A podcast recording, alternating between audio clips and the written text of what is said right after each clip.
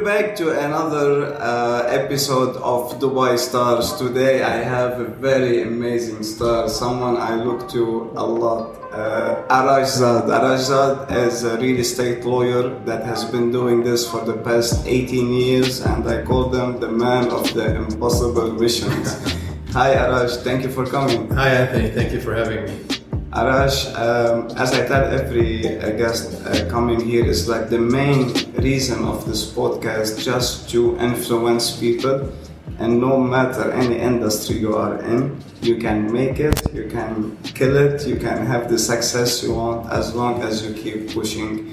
Uh, I know that you've been born and raised in the UAE. What I don't know why you joined the law firm. Why? Uh, what got you in it, first of all? Why did I choose to become a lawyer? Interesting.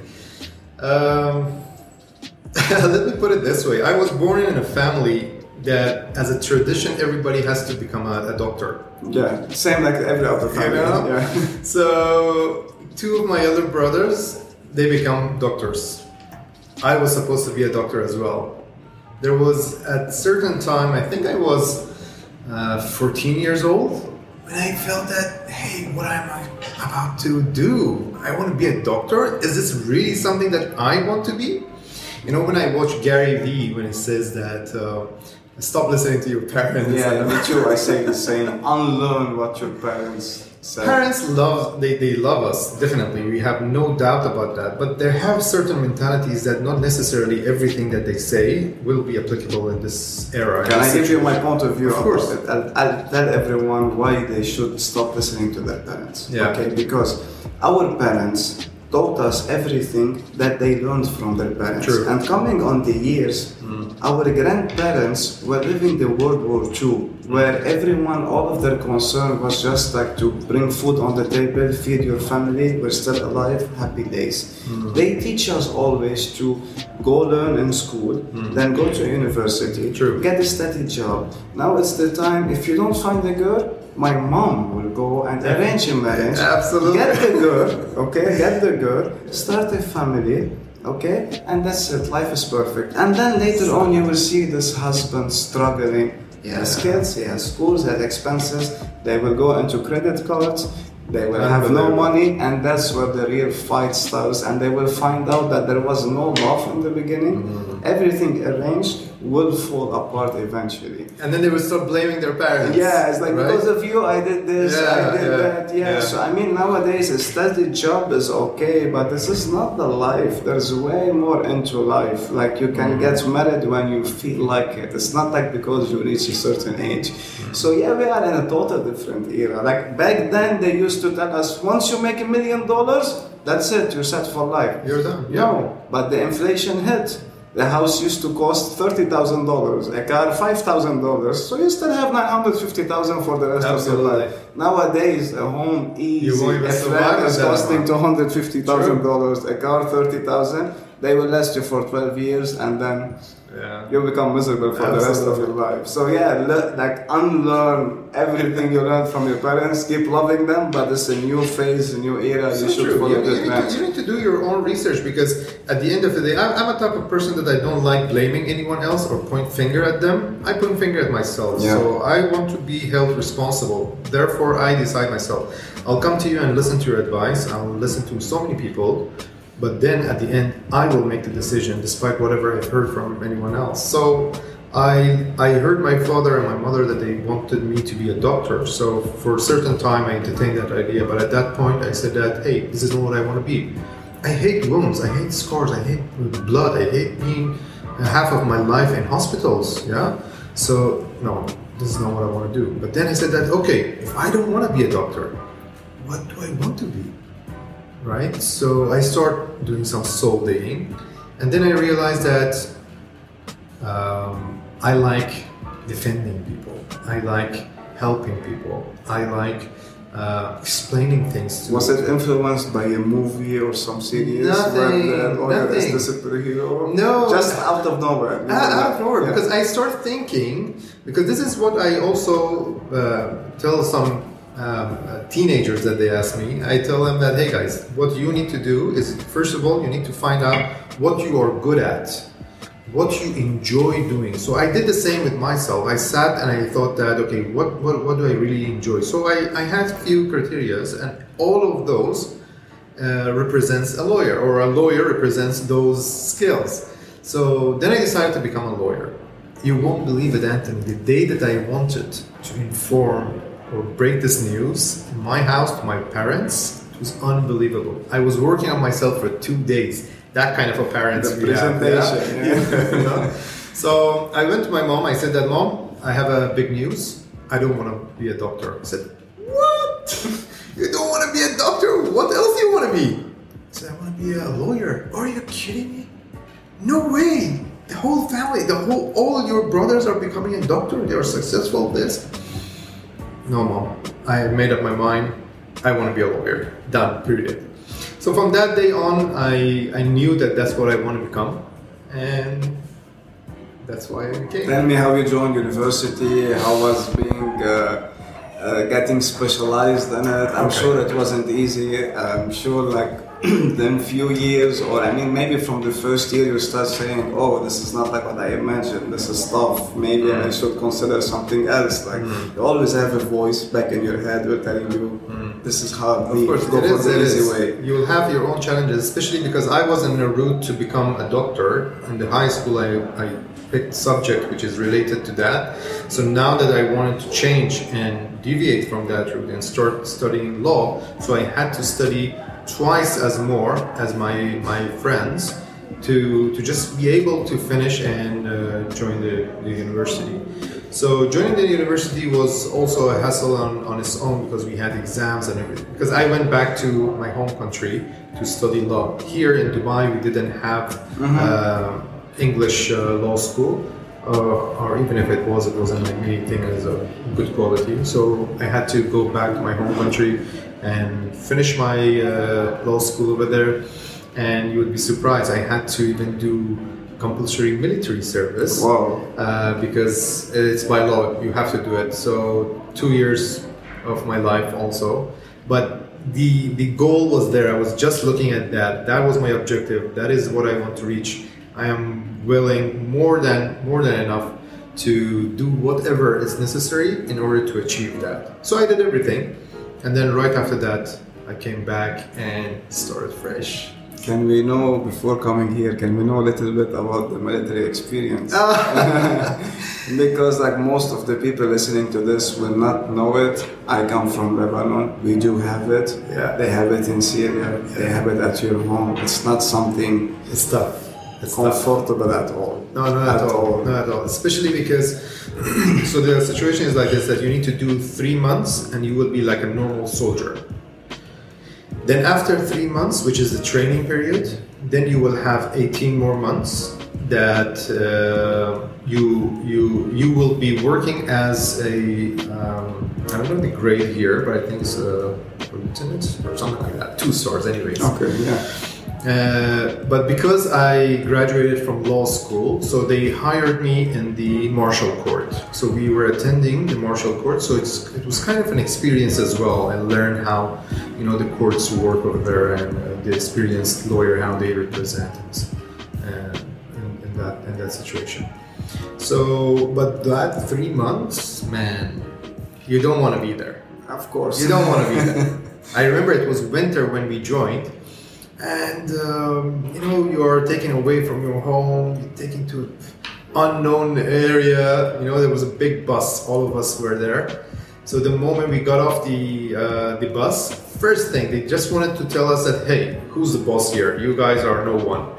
So they asked us to start crawling on the cement on the on the on the road yeah and it was minus 10 degrees uh, so cold and we had to crawl for almost i don't know 300 meters 400 meters. That's the welcome home. that's the welcome home. So we were bleeding. Yeah. yeah. our boots like the leather boots was already you know damaged. It was it was tough. But I mean, this maybe was like uh, shaping you on how life will be looking like because people think once you graduate from school or university, A law that school, it's like you're finished everything, Yeah. now go to life. No, life is not like as easy as people think about.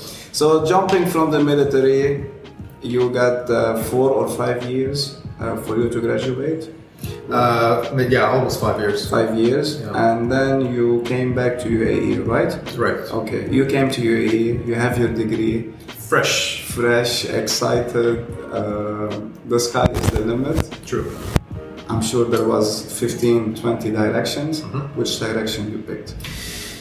Well, I had this idea that the moment I come back, all the law firms are waiting for me. You know, welcome Arash. You know, we, we have a position for you ready. You just need to jump on the ship. So it was like that. I was not able to find a job in a law firm. Uh, was quite disappointing, and uh, but then I realized that hey, still still young, right? So I have to start from somewhere.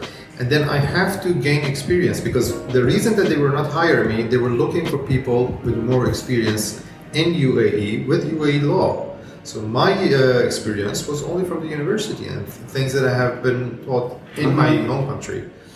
So I realized that no, it doesn't work like that. So I have to start looking for companies and work as an in-house. I was lucky enough to to be offered a, uh, position in my field in insurance company uh, in Dubai. So that was a good opportunity for me to learn. So what happened is that I entered as a uh, in-house lawyer, but then very soon I realized that they are relying on me for even more responsibility, which is not even related to uh, my profession as a lawyer it was more of a managerial skills. So that was a good opportunity as well because I learned how to lead and how to manage people in, in, in, a team. It was a small team, but yet it was a good experience for me as a young person who just graduated from university to learn. So you can imagine, you know, you have to learn yourself and then you need to act as a as a manager Manage people. to manage It's your, a your total different ballgame. Like even in our industry, lots of people they were like, "I'm an amazing salesperson. I'm gonna start my own company." No, managing people is something Different You level. can sell the world, but to manage people, keep them like motivated, do Yeah. this, do that. The patience you have to put in, Yeah. it's a really tough job. So I did that, uh, but I had in mind that as soon as I can apply for a job in a law firm, that's the destination. That's where I have to be.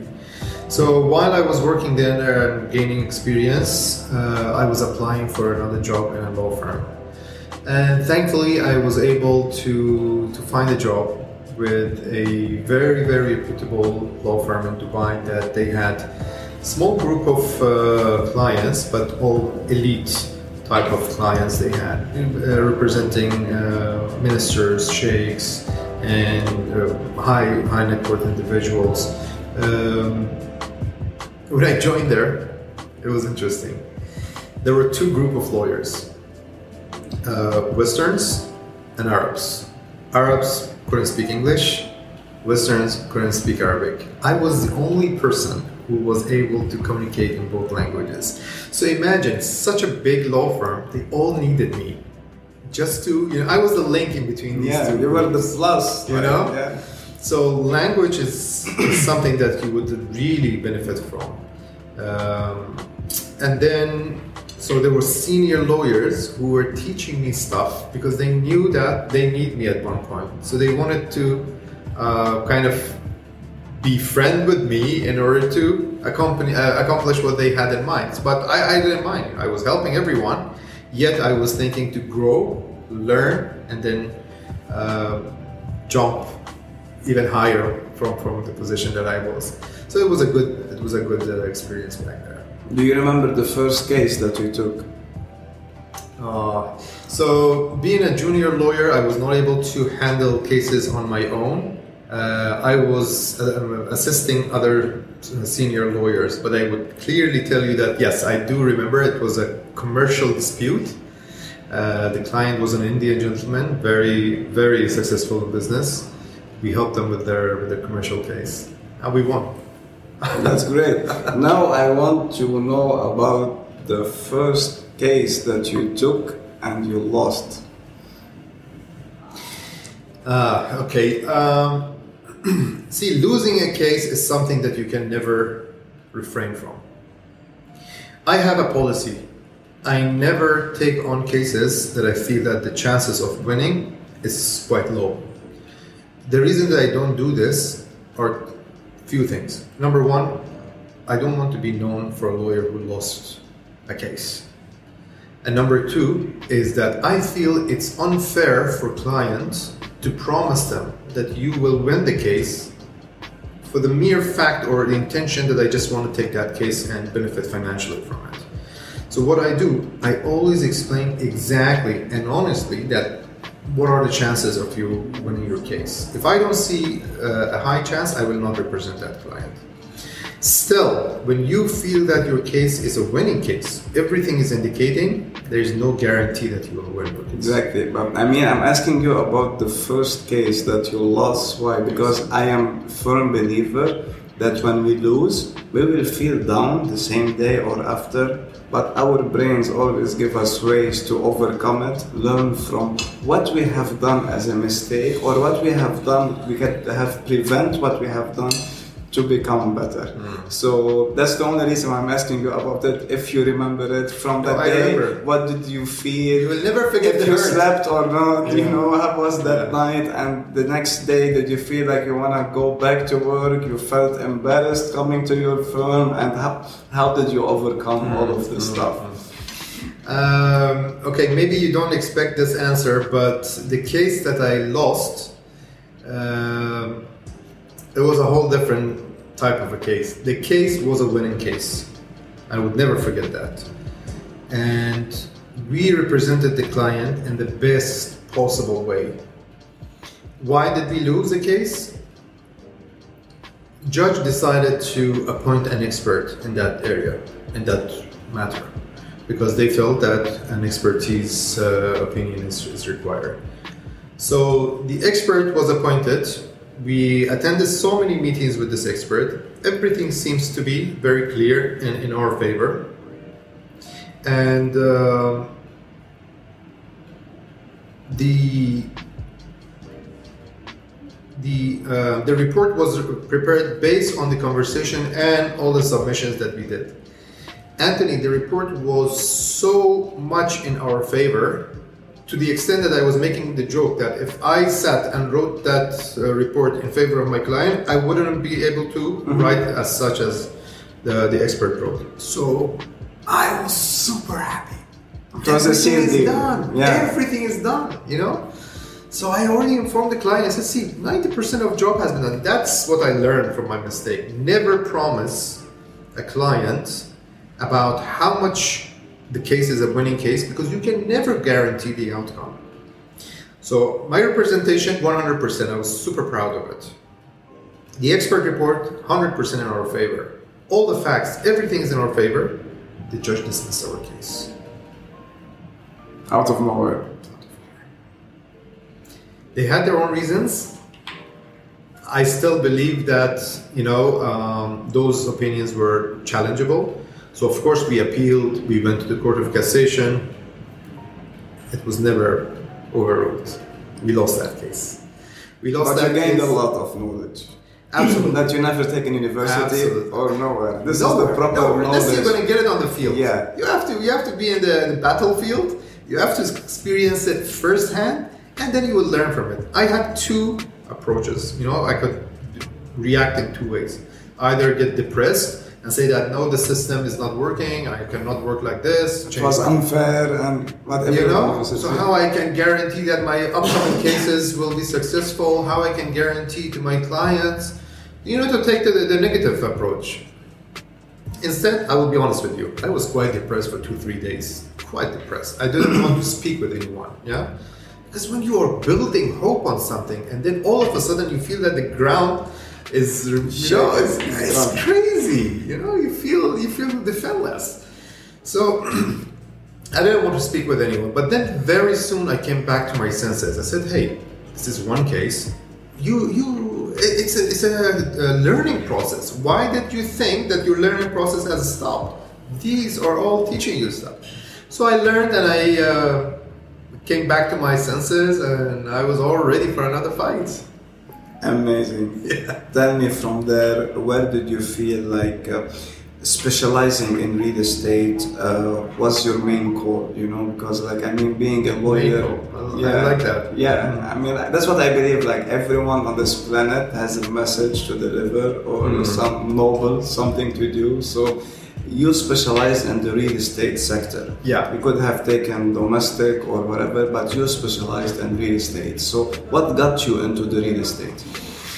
All right. Um, the situation was like this: that I used to work for this law firm for four or five years, and while I was there, I had a client, a very very nice gentleman who I used to handle all his matters in my firm, in, in the firm that I used to work. So after a while, he approached me and told me that Arash, you're handling all my cases, and no one else is here working on this. So why don't you come and join me as an in-house lawyer? And I said, well, I don't know. I, I want to work for a law firm. Then I thought that, okay, working as a law firm, I already gained so much experience in a law firm. Maybe I can use it now in a, uh, in a private company. And I knew this person, I trusted him, and I knew that I have so much to learn from him because he was a very successful businessman. Then I studied it, and then I said that, why not? It's a new opportunity. Let me let me start. A very good package, I'll tell you. I received from him, and I, I shifted to to in-house again.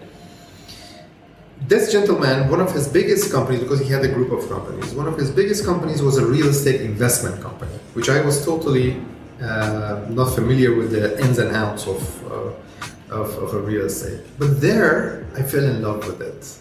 There, I felt that, oh my God, I love properties. I love investing myself. I love learning about it. And I love the law related to uh, properties and real estate. I learned over there and very soon I feel that I felt that this is the area that I want to be specialized in. So basically, I didn't take a master and, and such because we don't. I don't even think that we have a. perhaps we have real estate uh, law master, but I never took any master degree. Yet I got experience in that field. So I'm right now. I'm taking all kind of cases, uh, but I'm more focused on, on real estate law. And you're very known for the real estate. Uh, I mean, like, uh, very active on social media. We see you talking about cases. You're giving free advices that most lawyers would charge a lot just to even It's this crazy, right? consultation. Uh, going full branding, which makes you like known for everyone in the industry uh, in the real estate. So you joined the gentleman, you handled the portfolio, and then Okay, this is the interesting part. Maybe it's interesting for your audience as well.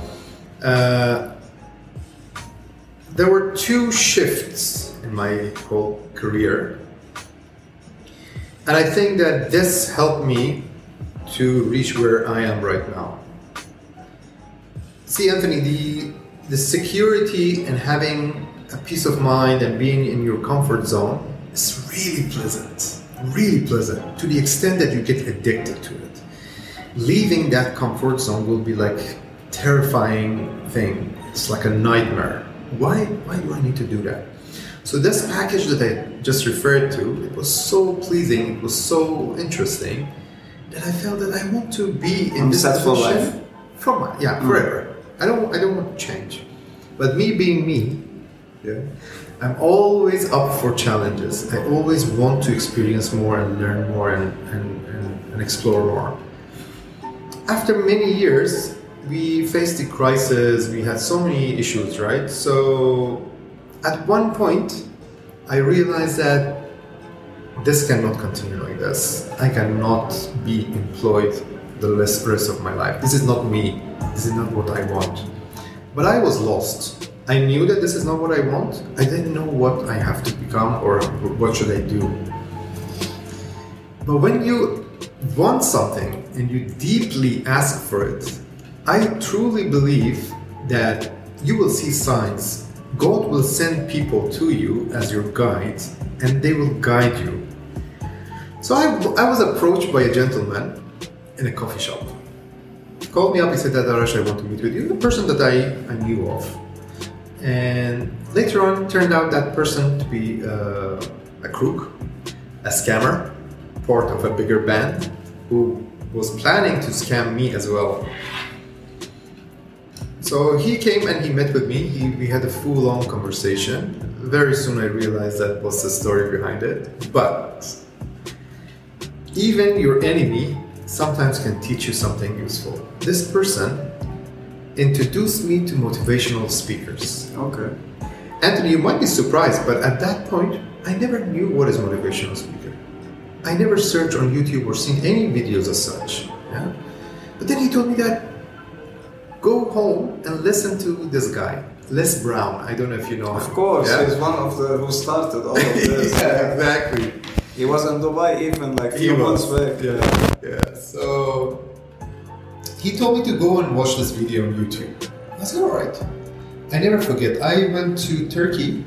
There was a uh, business uh, trip. We were buying a full tower in, in one of uh, uh, these new projects in Turkey. So I was sitting in the hotel. So I I was drafting contracts the whole day, negotiation meetings, etc. And at night I sit and draft, draft, draft till morning, and then again go for another meeting. All of a sudden, I remembered this guy, and I remembered the link that he sent me. I started watching that. Anthony, I was on fire. Yeah, I was on fire. I was fired up with that because it was saying exactly what I needed to hear at that point. That you need to be hungry. That was the title. You need to be hungry. This is this that was the call that reminded me of who I want to be and what I want to become, and this is not where I need to be. I cannot be an employee anymore. That night changed my life. That night, I made my decision that as soon as possible, I will leave this company and I will start something that I can uh, be like self employed. So, this change happened in the worst scenario that you can imagine. It makes you remember when you had to come to your mom and say, I'm not gonna be a doctor. Oh. It had the same feeling when you gotta come to this gentleman and tell him, you know, we go way back, but it's about time for Uh, you to move on. let me put I it think this it's way. hard, you know. Let me put it this way it was very hard, but the decision itself for me to let go of this dream job, let go of this comfort zone, that was much harder than that confrontation. So when I decided to do that, it was a situation that I was about to become a dad.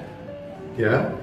And uh, you know the, the responsibility feeling that, hey, you know, be worried, you have to be the best will be- father and uh, will rely on you, all the expenses, all the responsibilities, everything was attacking me, but I knew that no, this is what I want And do. they say with the kid comes the blessing, but also comes big bills with the kid. Exactly, true. it's a blessing, but yeah. So yeah, so you know you cannot really rely on those sayings. So all that you had back then was the faith that you are destined for something better Yes. and you will be better. Nothing else. There was no uh, support from anyone telling you, don't worry, God forbid you will fail. I'm here next to you. You had Nothing. nothing. So you had yourself, beliefs, and you jumped in the gray area, as we call it, because no one knows when you jump what you're gonna face. True. Uh, and I'm a type of person that I don't like asking help, financial help especially. Uh, I never went to ask my family to support me financially. When I came to Dubai, Anthony, I had to uh, rent an apartment in Ajman, smallest apartment that you can ever imagine. I How small? It was smaller than mine. Mine was 300 square feet. I don't know if you can beat that. No, Yeah, here you go. I think it was a bit, a bit, a bit larger. But uh, I couldn't even afford to buy all the kitchen appliances that I needed to to start with. I didn't have a cooker, so I had to work for one full month, get my paycheck, and then uh, buy a cooker for my apartment. So I started like that. But I could easily see that I have to progress from this lifestyle. But I had patience. I worked and I worked and I worked, and then uh, I moved on. The second jump or shift, the way they call it, is when I got um, introduced to social media.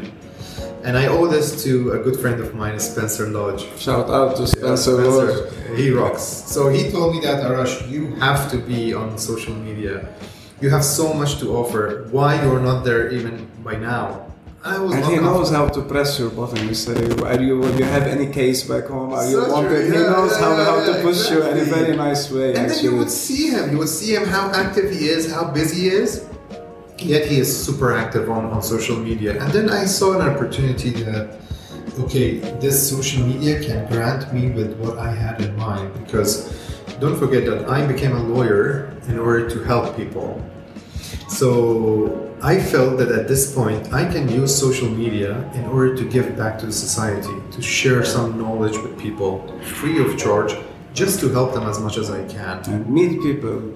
We met through social media. So, we yeah, never saw each yeah, other maybe true. until last year that it we met creates the first time. opportunities. It creates oppo- huge opportunities for me. It created. But at least we can say it connects you to the like-minded people. It filters the way. It's like someone is interesting, I'll follow him, I'll grab his content, and vice versa. Yeah. You know. And you learn a lot from it, Andre. So when you are putting yourself out there, exposed to different opportunities, um, people will approach you. You would see new faces. New, you learn from new people. So I said with you, we do this podcast, and I learned so much from you. You know, you hear some of my experiences. Perhaps you would learn a thing or two. Of course, and that's always a brain opener to ideas, you know, and not to mention the, the influence we just got from you, especially the army story. Yeah. For me, this was like, wow, coming here, stranger, you know. I remember when I came here myself thinking I own the world, and I found out myself very small in this world. So, yeah. I mean, like uh, you have an amazing story. That's that's that's that's how you how you know you you should visualize it. This is this is my bottom line. You know you have to visualize. You know to see yourself in what you want to become, and then just work work as hard as you can to reach there. Amazing. Now let's get into uh, technicalities where we know like most of the cases that you will be handling, it's not gonna be between a tenant and the landlord failing to do payment. I think most major is like uh, issues between buyers and developers, and they reach a point where they cannot settle or discuss it, so they had to go lawyer. So can I know what are the common issues between developers and buyers? Yeah, um, there are there are plenty, but the two main uh, matters they can raise here is the first one is discrepancy. So they promise to deliver something and then something else will be delivered, or the uh, specification will differ from what they have mentioned in their contract. So up to a certain level, it's allowed by law. Yeah, but if it's a major one, then it will raise so many questions. Let us give a case. Let's say a developer sold me a unit for 1200 square feet, and by the time of the handover, this unit is 1000 square feet. Mm. Second case, they sold me a unit that's supposedly overlooking the beach, and now it's overlooking the community. Mm. As a buyer, that I have signed willingly the SPA, what can I do in this case? So there are there are a couple of options that you have here. So obviously, in the first scenario, you have a clear ground for asking termination because it's a significant change in the uh, area. It gives you the chance to ask for termination and full refund of your money. However, there are investors that they decide to ask for compensation instead. They will tell me, no, I have no problems. I'm okay with 1,000. In fact, it will limit my uh, Service investment. Investment, and I'm happy to have it. Yet, I want compensation for this because I clearly purchased uh, what you said, 2,000 something, Yeah. and I received 1,000. And what can be the compensation that a person can ask for? Would they want uh, like a big refund on that area, or they will can say, "I want to stay in this flat without paying service charges for the rest of my life"? Like what kind of It depends on the negotiation that they can do with the developer, how flexible the developer is. But mainly, what I have seen is that they will ask for the uh, the, the price difference. Okay. Because if you are buying as per square foot, you can calculate how much is the difference, and then normally you should even add to that as a interest and give it to the to the buyer. So they reach around a, a figure, and then they will uh, take that money and they, they own it, or perhaps they will deduct it from the uh, the Service. last payment, Yeah. or from the service charges, etc. Um, The other scenario that I can uh, describe here, aside from the discrepancies, is um, delay in handover. Uh, now, due to the pandemic, it's happening a lot because they're not able to complete it as fast as they should.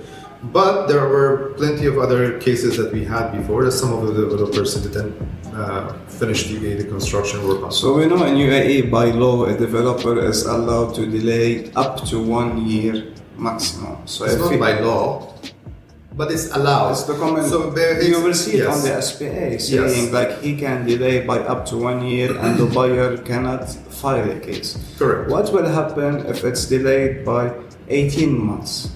This remaining six months, what can a buyer do? Can he file a case saying I was supposed to rent uh, or live in this property now I have to rent another six months, I want the rent, or I need interest on the money I invested? What can a buyer do in this case? Um, it's absolute. It's their absolute right to ask for compensation and delay penalties. Some of developers they have already stipulated this in their sell and purchase agreements. Some of them have not.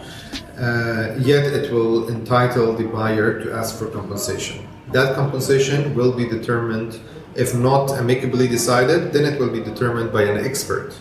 Will come, evaluate the situation, and will say that okay, X amount of money you're entitled to receive as uh, late payment charges, which mainly they will look into the rent amount for that period, or if you can prove any other uh, damages for fact that you have encountered all these damages directly because of this delay, then you can add that as well. So um, that will be one option. The other option is that if you're not asking for compensation, then it gives you the right to ask for termination based on delay. So if the uh, uh, anticipated completion date has passed, the grace period that you refer Which to is one year. Okay, some developers they even add more. You know, they sneak these clauses. but then when that grace period has passed, immediately you can serve notice in most cases. And uh, after the serving the notice, if they haven't handed over the property to you, it gives you the uh, the ground to file a legal pursuit against the developer and ask for termination and full refund of your money. We uh, are seeing also different cases, you know, like the post handover payment plans Yes. were probably introduced in 2018. Before it used to be 40, 60, 50, 50, the payment plan. And then a buyer gets a property, and for any reason he wants to resell this property. What's happening for the next buyer that he cannot inherit the same existing payment plan that was offered for the initial buyer. Me personally, I don't see the logic behind it because this developer is getting his money.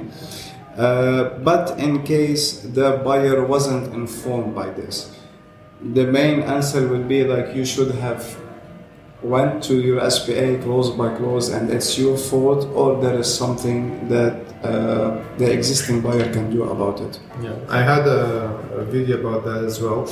The situation is like this that you cannot expect the second buyer to inherit the same terms and clauses of your SPA automatically. Although common sense says that you should be allowed because you are buying something, same scenario, same circumstances, you're selling it to someone else, Just switching names. that person should should should have the same SPA.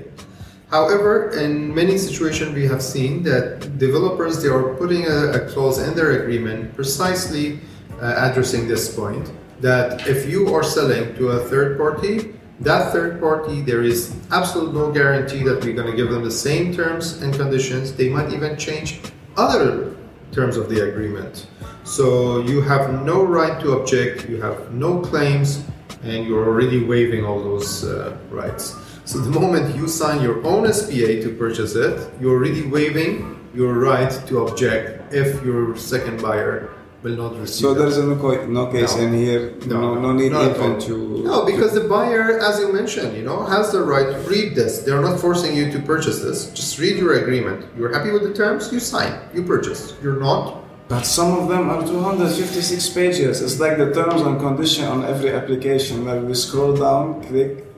Anthony, that's that's that's that's where we come into the picture. I right? mean, like I am the type of person. Even I'm sorry, the SPA of five pages, I don't look at it. No one reads it. No one Honestly reads it. speaking, because I know? feel like they make it this way for you not to read it. Just just the money, let me sign, give me my title deed. Thank This you. is lawyer's job, Anthony. I even read the terms and condition of an application that I'm downloading on my phone. Wow. I sit and read that terms and condition. Wow. Not that I can Takes do anything patience, about it. yeah. Not I can do anything about it, but I like doing that. That's not, that's what I do for my clients. I have so many real estate investors that they don't even bother reading the agreement at all. They just send it to me immediately. I read it. I give them the go ahead. They just sign it. You know, so because they know that even if they read it, there might be so many clauses that they won't even know that how they drafted it in a way that perhaps there would be something against them. Honestly speaking, I got to know now every developer's SPA Yeah. in 2020 because of COVID, because most of the buyers who invested, unfortunately, they had cases. Some got terminated, uh, some stayed in the job but with a fraction of the salary. Uh, some really didn't know where he's heading, so they were all sending me the SPAs and telling me what can we do, how can we defer payments. So uh, knowing Dubai, Dubai are always generous. Lots of developers they deferred payment for three months, some of them for six months. Uh, but something happened, and until now, I'm sure no one in the city understood it. And please help us understand this idea. We all know the term force majeure. Yes. Okay, when something happened out of the hand of everyone. Mm-hmm. Okay. The, the pandemic usually is considered as a force majeure because no one have uh, even anticipated or see it coming. In some SPAs, we see that it mentions in case of force majeure, a developer has to delay by a year or so without even having to notify the buyer, mm-hmm. which is okay, is acceptable. But what most of them they're not understanding, even myself, since you're delaying for three months or six months or a year, why you are calling the people claiming installments if you're not doing the work? You're not doing the work because the city got locked, no one can move, no labors, no no one, we understand it. But if you're saying this is a force majeure and I'm gonna delay you by one year extra, why you're calling me asking me for payments where I don't see construction coming? Very good point. See, um, the force majeure is something that predicted by law, and most of the agreements already has that article. First thing that we need to bear in mind is that the clause has to be clear. So it's not like the moment we say force majeure, finish. We can relate everything to this uh, clause. No, the clause has to be drafted in a way that actually uh, explains and covers all these matters. So there could be some clauses that is not usable. Some clauses is pretty much clear and we can use it in, in case of uh, our clients. So that's number one that we need to first make sure of. Then you're saying that the developer is using this force majeure clause. Uh, Anthony, the construction uh, period, it's a lengthy period. We are talking about many years.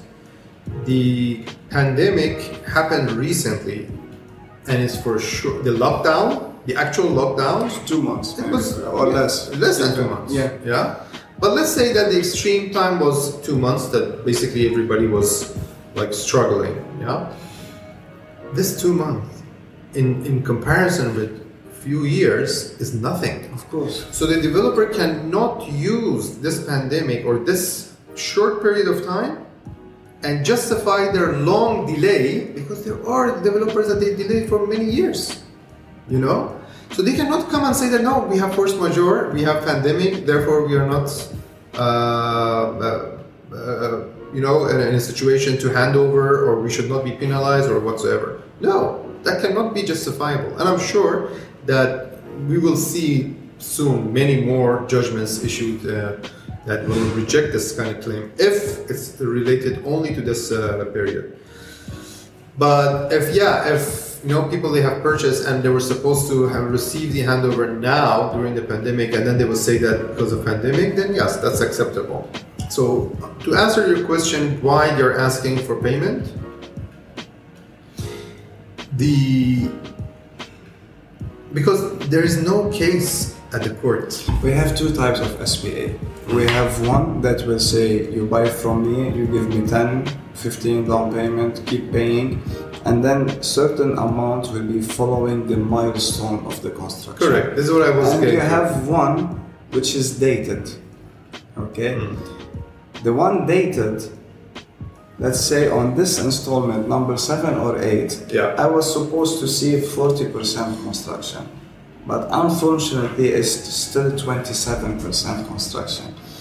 You're calling me telling me you have an installment to pay and you have 30 days. If you don't do it, I'm gonna impose on you late penalty fees. And this is what's getting people like really annoyed. Like it's a give and take. You build, I pay. You Correct. delayed building, I'm gonna delay paying. It's not I stopped, mm. but I'm following what I'm getting. Correct. That's the major issue of my clients, and that's what we'd like to know from you. What can be done? Because end of the day, if a developer is imposing late penalty fees, and if he doesn't want to waive it or remove it, he can. Mm. Mm. See, we have different approaches here now. I have clients that they are not able to pay even the normal installments, yeah, because of the, the situation that they have.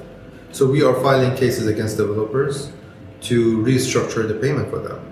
And I will tell you that we will get judgments in client's favor because we are applying to this uh, force majeure clause and we can easily prove the situation of the client. It's there's no doubt about it. Yeah, whether he got terminated or he got 50% reduction on his salary. Yeah, or he got uh, sick. He got the, the virus, you know, and he was paralyzed in the hospital. Couldn't do anything. Anyways, so that's the situation that we are trying to help the clients when it comes to court cases. On the other hand, is that if they have agreed on a certain dates irrelevant to the stages, they have already agreed on the dates.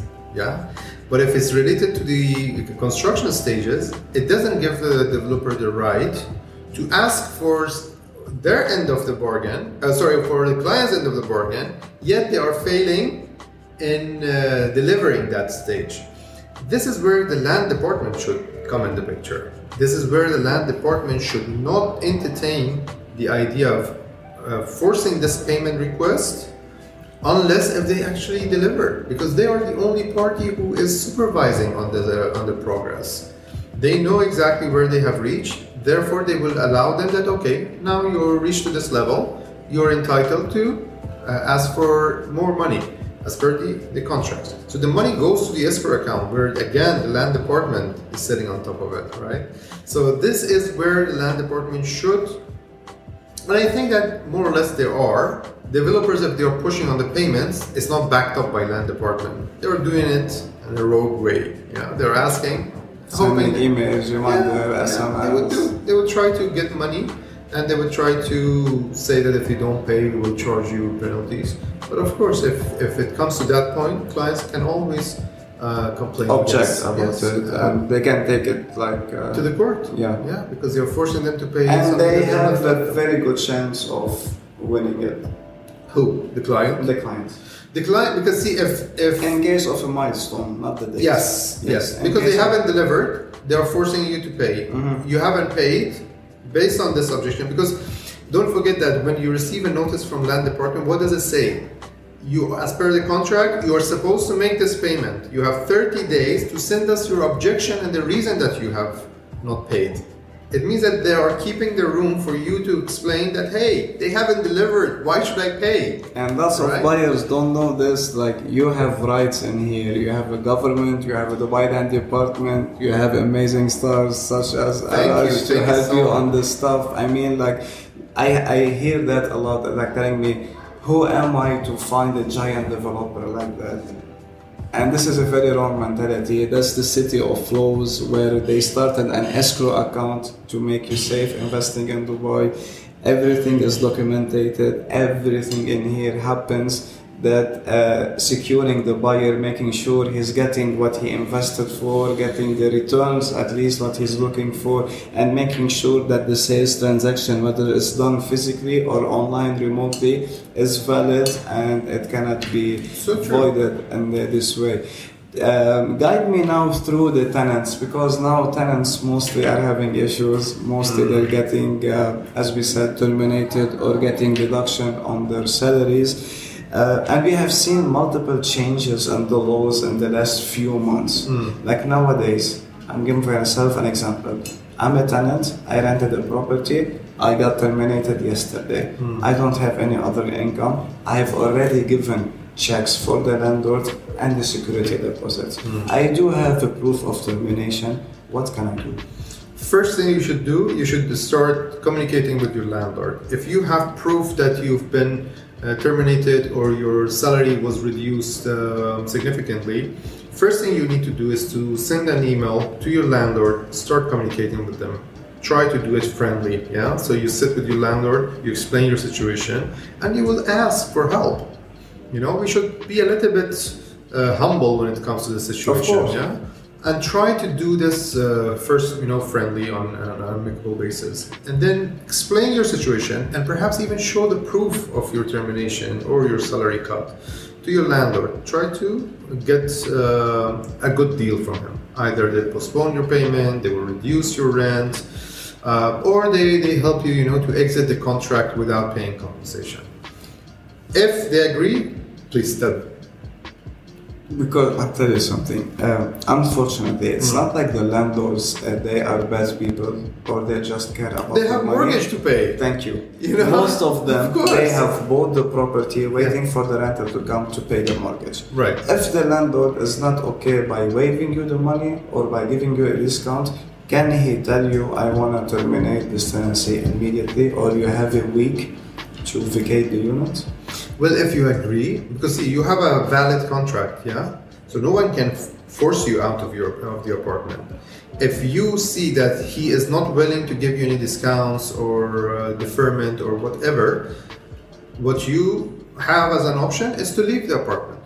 Finish. And get your checks back without Yeah, yeah, yeah. trying to So cash if, it. and If the landlord is saying so, that he will give you back your checks and terminate, finish. You end your contract and then you will exit. But make sure that everything is documented in, in writing. Yeah.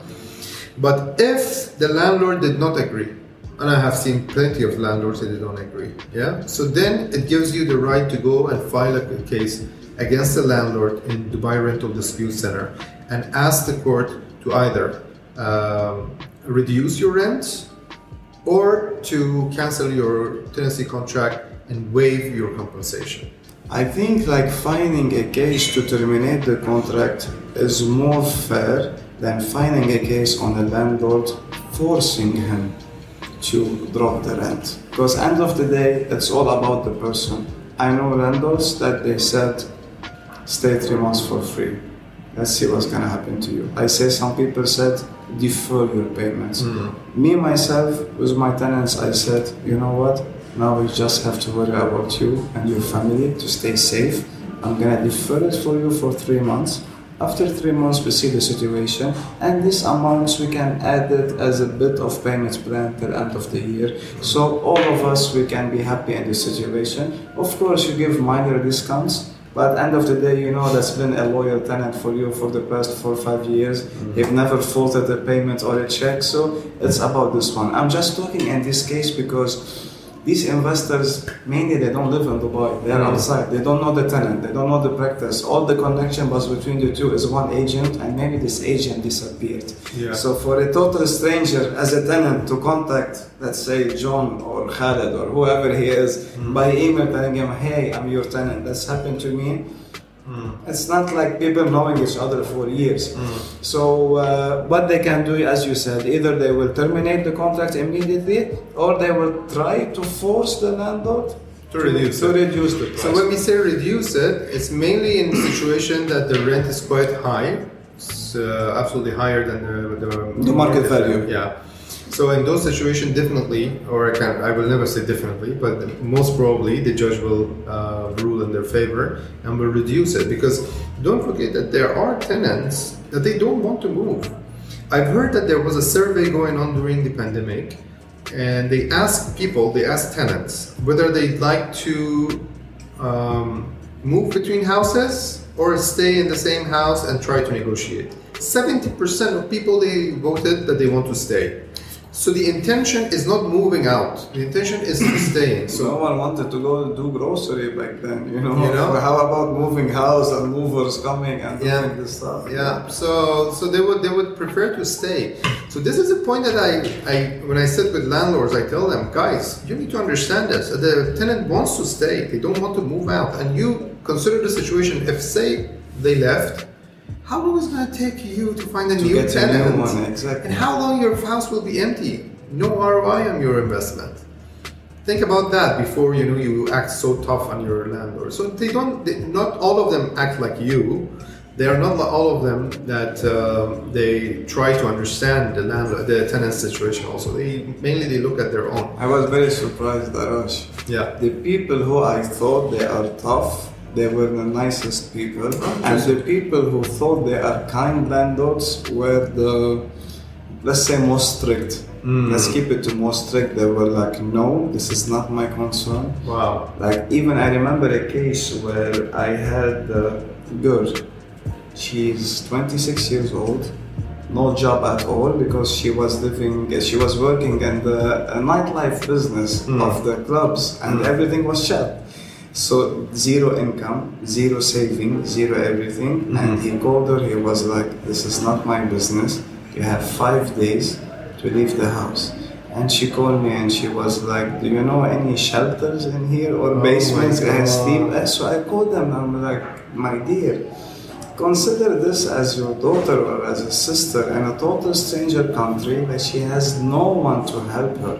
Would you accept she will be treated this way? And his main answer was like, That's why I work hard to make sure my daughters have their own home. Oh my god. And this I was like super surprised because I thought he's one of the sweetest person and then we helped the girl to stay in hotel apartment for a month you know until she found uh, she could have moved with a friend and she she did what she had to do. So this was my I was telling Yeah, you this time everywhere. showed us really uh, like who are the reliable people on tough situation and who are the people who are just into business without having any emotions. End of the day we're not here to judge. Everyone has his own conscience his own vision.